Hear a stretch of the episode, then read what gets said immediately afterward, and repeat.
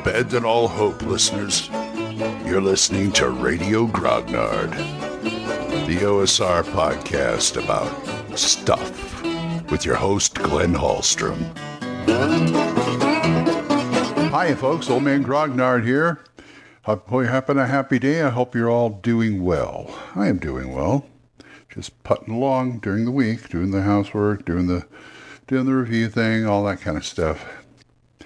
Things tend to be slow around here. I wish they were a little happier. Working more on my artwork. We've got, I've got, I've contributed to the new Torchlight zine that's coming out for Swords and Wizardry, and my friend Eric Tenkar's spearheading that, and he's working. I just gave him a mock-up cover of it, so we'll see what happens. All right, today I want to talk more astonishing swordsmen. Okay and we are going to dive into the magical section of the world. So we're going to be doing spells and magic and things like that. And we'll just thumb through the book and see what we find. And we'll talk more about that after this. Okay, we have volume two of the Astonishing Swordsmen and Sorcerers of Hyperborea book. I don't know what page it's on in the player's handbook but it is the sorcery section. And it starts on page 136, talks about spells, acquiring spells, doing spell research, appropriating new spell books, etc., etc. Prayer books for clerics, you know how it goes. Every every class seems to have a, you know their own thing. Now, I'm just thumbing through the general spell research casting, etc and I'm noticing something interesting.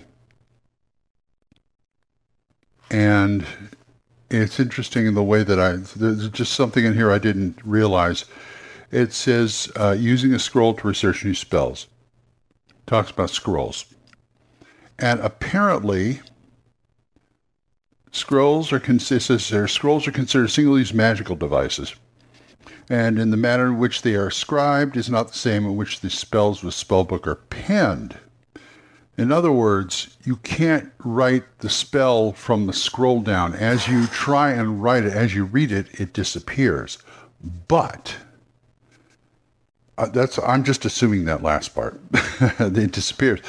But it says here a scroll can be used as a tool for researching a new spell and it'll reduce the research costs by half. So that's the other alternative use of the spell. So in a way you can. It's just that you have to work on your new version of it using the scroll as maybe a basis or something like that. Now priests, prayer books, well, that's another story altogether. This is the typical, you know, memorization of the spell or pray for it if you're a if you're a cleric or the subclasses and you do it your own way. Now, I'm not sure about something like a rune caster. I guess if he has his runes, he could cast his runes at night and memorize it that way. I'm assuming. And it's pretty much standard standard D D D and D things.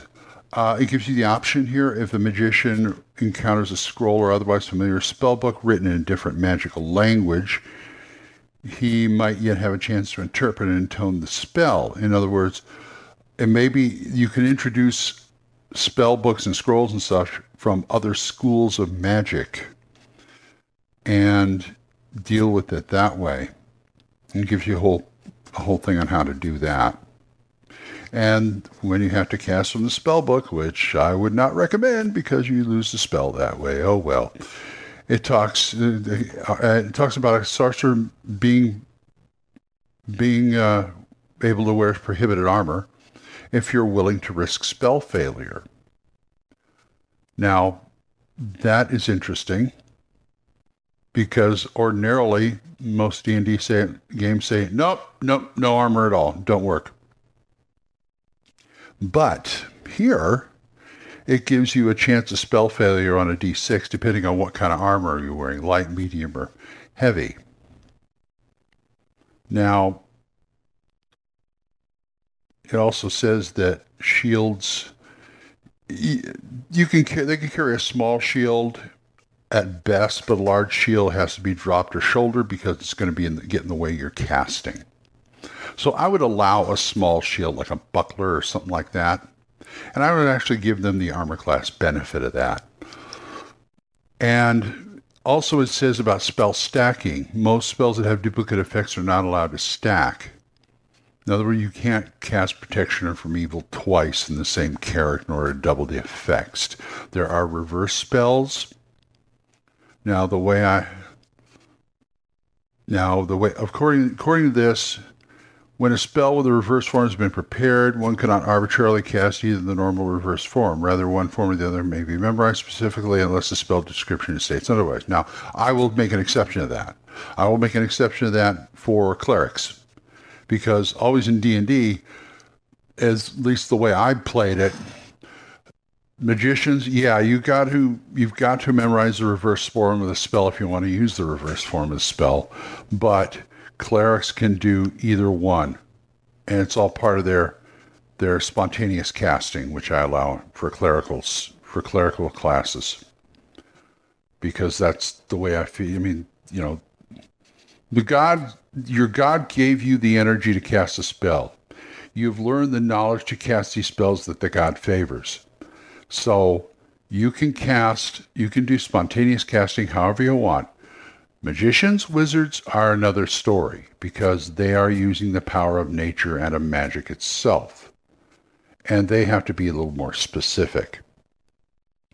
Now, which to me gives a good it gives a good reason to to say to a cleric, it's like, okay, he wants to cast this spell. Well, that's against your God's precepts. You can't do that. Or the God would come to them in a vision at night or something, or while they're praying, saying, "Okay, here's your here's your daily mana for casting spells, but I want you to use this mana here for this spell. I have a specific reason why I want you to do it against this enemy." Or so, gods can get specific if they want, but on the whole, they give you the energy and trust to you to to use it in in a way befitting the god. So that's why I allow spontaneous casting for clerics.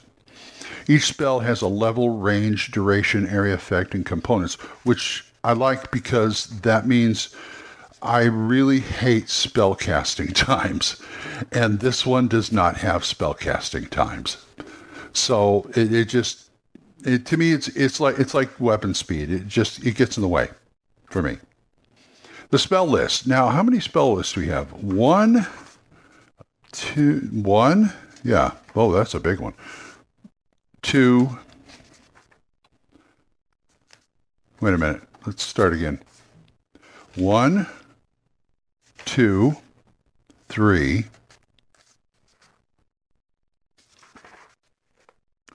four, five, six, six spell lists for magicians and subclasses. There's also, for clerics, you have one, two, two, two, cleric and druid.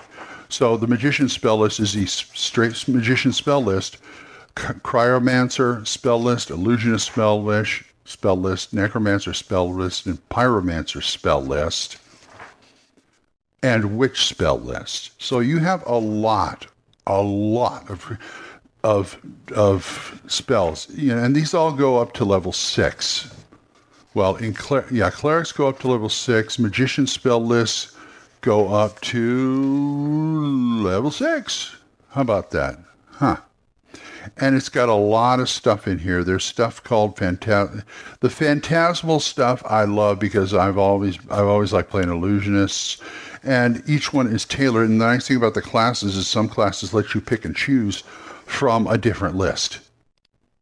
And so you've got absolute flexibility in in the spell list for astonishing swordsmen. It's fantastic. And I believe, let me look real quick. I was going to just look at the PDF, but I said, nah, let's pull out the book and do this. Um, is it magic? I want to see, I want to check out Magic Missile real quick. Yeah. The figure bottom. Okay, it's an automatic hit. So you have it when at CA caster ability. You do caster abilities on this usually, and it's uh, cast ability three. You th- throw one at first for one d4 plus one damage. Cast ability three, two missiles at five. Cast ability five, four missiles, and cast ability seven, and so on. It says and so on. Okay, whatever. Well, they'll probably be on the chart for the magician. But anyway, those are very they're very handy. These these are the spells and this is the most one of the most versatile spell lists I've ever seen in any role playing game aside from maybe maybe fantastic heroes and witcheries because they boast 666 spells but i have not had the time to go through that behemoth of a spell list so, anyway, another great thing about Astonishing Swordsmen and Sorcerers of Hyperborea. And I will continue on this tomorrow. So, but meantime, I got to go start my day. So, if you want to talk to me about this or anything else, oldmangrognard at gmail.com, or you can drop a voicemail on Anchor. How about that? We're monetized, so as little as 99 cents a month. You too can help support this program, and I would thank you. And I'd also like to thank Jonathan, Oliver, Gilbert, Juan Carlos, Daniel, Dan, Benjamin, Jason, and John Allen. Thanks, guys. Don't forget about Dan Gregg's Yung, Y-U-N-G, Grognard podcast, Mark C. Walring's The Yawning Albert podcast, Big John Allen Large's The Red Dice Diaries, and my friend Eric Tenkar's Tavern Chat. So, until I see you folks next time, keep the dice warm, and I'll talk to you later. Bye-bye questions, comments, send them to oldmangrognard at gmail.com. We'll see you next time when Radio Grognard is on the air.